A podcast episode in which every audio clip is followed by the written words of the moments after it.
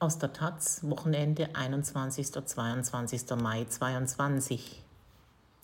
Mehr Eis bitte. Ausgerechnet Putin wirbt neue Mitglieder für die NATO. Aber warum sind Schweden und Finnland eigentlich noch nicht dabei? Und welche Folgen hätte ein Beitritt für das Bündnis und die Welt? Von Dominic Johnson. Erstens. Wieso sind Schweden und Finnland nicht schon längst in der NATO?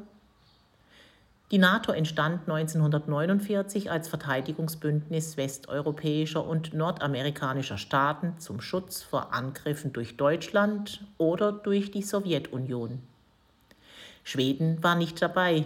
Es verfolgt seit den Napoleonischen Kriegen, als es 1809 Finnland an das russische Zarenreich abtreten musste, eine Politik der Neutralität und machte schon beim Ersten und Zweiten Weltkrieg nicht mit.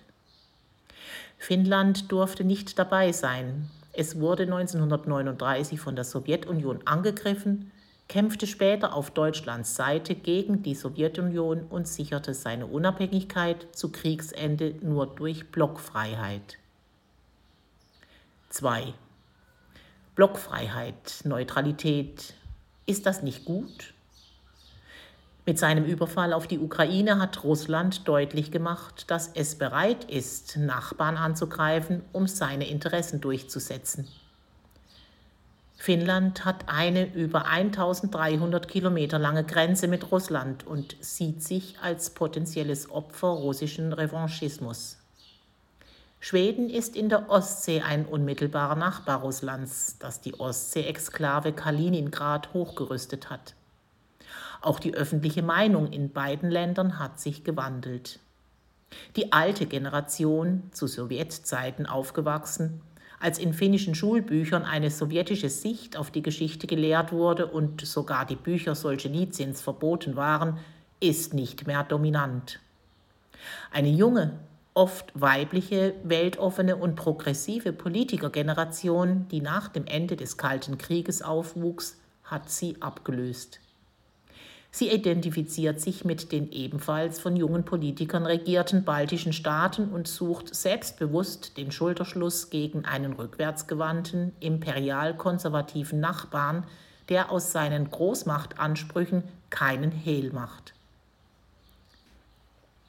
3. Ganz Skandinavien in der NATO. Kommt da ein anderer kalter Krieg auf uns zu? Bei Anhörungen im US-Kongress diese Woche wurde hervorgehoben, dass der NATO-Beitritt Schwedens und Finnlands die NATO nicht nur in der Ostsee, sondern auch in der gesamten Arktis stärkt. Der Arktische Rat, einziges Forum aller Arktisanrainer zur Deeskalation rund um den Nordpol, ruht seit der russischen Invasion der Ukraine. Russland hält den Vorsitz, alle anderen Mitglieder haben ihre Mitarbeit suspendiert. US-Militärkreise, die über den Ukraine-Krieg hinausdenken, haben längst die Arktis als nächsten möglichen Brennpunkt der NATO-Russland-Konfrontation ausgemacht. Denn mit der Polarschmelze öffnet sich die Arktis für Fischerei und Rohstoffausbeutung. Es entsteht zumindest im Sommer eine neue, viel kürzere Handelsroute zwischen Europa und Ostasien an Russlands Nordküste entlang. Moskau hat daher ein strategisches Interesse am Klimawandel. Es will sich als dominante militärische Macht in der Arktis positionieren und testet seine Grenzen immer wieder aus. Erst in dieser Woche hat die russische Marine Manöver in der norwegischen Wirtschaftszone in der Barentssee abgehalten und diese sogar für norwegische Schiffe gesperrt. Schwedische und finnische Streitkräfte sind polartauglich und bieten Norwegen eine wichtige Verstärkung. Schweden und Finnland operieren bereits nach NATO-Standard, halten mit NATO-Staaten gemeinsame Manöver ab, kooperieren in der Luftraumüberwachung und die skandinavischen Streitkräfte arbeiten längst eng zusammen. Ein möglicher zukünftiger Brennpunkt ist Spitzbergen, das Russland nur so lange als Teil Norwegens anerkennt, wie sie demilitarisiert bleiben. Nach den Erfahrungen der Ukraine ein instabiles Konstrukt. 4.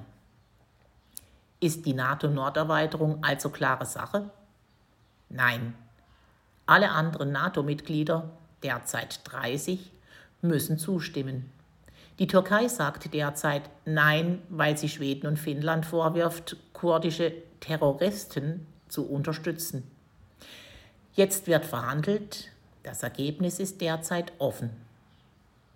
5. Kann die NATO die Türkei nicht einfach rausschmeißen? Nein, die NATO-Verträge sehen keinen Rauswurf oder auch nur die Suspendierung eines Mitglieds vor. Wie bei allen internationalen Verträgen besteht nur die Möglichkeit, den Vertrag für aufgelöst zu erklären, indem man der Gegenseite Vertragsbruch vorwirft. Es könnten also alle anderen NATO-Mitglieder gemeinsam beschließen, dass die Türkei die NATO-Verträge nicht einhält, sie kündigen und zugleich ohne die Türkei neu beschließen. Die Ablehnung eines Beitrittskandidaten ist aber kein Vertragsbruch, der so einen Schritt rechtfertigen würde. Selbst wenn so etwas ginge, die Türkei aus der NATO zu entfernen, würde Erdogan in die Arme Putins treiben und die Türkei zum unkontrollierbaren Risikofaktor in der gesamten Region machen, von Libyen über Zypern bis Syrien und Irak. Eine unsinnigere Politik ist kaum vorstellbar. 6. Vor ein paar Jahren bezeichnete Emmanuel Macron die NATO als Hirntod. Ist das heute also anders? Macron sagte das 2019, als Donald Trump noch US-Präsident war. Auf dem NATO-Gipfel in Großbritannien listeten damals Experten drei Probleme der NATO auf. Trump, Erdogan und Macron. Von Putin war kaum die Rede. Man fürchtete den Aufstieg Chinas. Heute ist Trump weg, Macron wiedergewählt und beruhigt. Erdogans Zeit geht sichtlich zu Ende. Am wichtigsten aber, Putin hat die Bedrohung aus Moskau wiederhergestellt und zwar noch bedrohlicher als zu Sowjetzeiten, weil gewaltbereiter. Die NATO hat ihren Sinn wiedergefunden. Gerade die Staaten Osteuropas, die direkte Gewalterfahrungen mit Moskau haben, drängen auf mehr Bündnisstärke. 7. Könnte Russland jetzt schnell noch Finnland und Schweden überfallen, während die NATO mit der Türkei beschäftigt ist? Theoretisch ginge das und Russlands Außenministerium hat bereits auf die Beitrittsgesuche militärisch-technische Antworten angedroht. Derselbe Moskauer Euphemismus, der bereits dem Überfall auf die Ukraine vorausging. Aber Außenminister Sergei Lavrov sagte auch, der NATO-Beitritt Finnlands und Schwedens mache wahrscheinlich wenig Unterschied, da beide Länder ohnehin längst mit der NATO zusammenarbeiten. Praktisch wäre so ein Angriff ohnehin selbstmörderisch für Russland. Die russische Armee hat schon jetzt wachsende Schwierigkeiten in der Ukraine. 8. Und wenn das nichts wird mit dem Beitritt, dann werden alle trotzdem miteinander enger zusammenarbeiten als vorher. Nach der russischen Besetzung der Krim und von Teilen der Ostukraine 2014 unterzeichneten Schweden und Finnland bereits Host Nation Support Verträge mit der NATO, die zwar keine Bündnisverpflichtung enthalten, aber die Stationierung von NATO-Kapazitäten auf den Territorien beider Länder für Manöverzwecke oder in Krisenzeiten erlauben.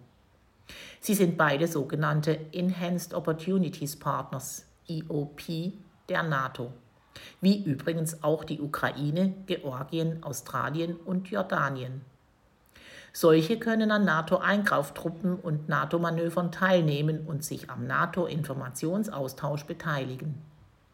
Außerdem unterzeichneten die Regierungen in Stockholm und Helsinki am 11. Mai militärische Beistandsabkommen mit Großbritannien, dem wichtigsten europäischen NATO-Partner. Diese gelten unabhängig von einer NATO-Mitgliedschaft. Bilaterale Beistandsabkommen gelten auch als ein Modell für den zukünftigen Schutz der Ukraine ohne NATO-Mitgliedschaft, sollte es je zu einem Friedensschluss mit Russland kommen.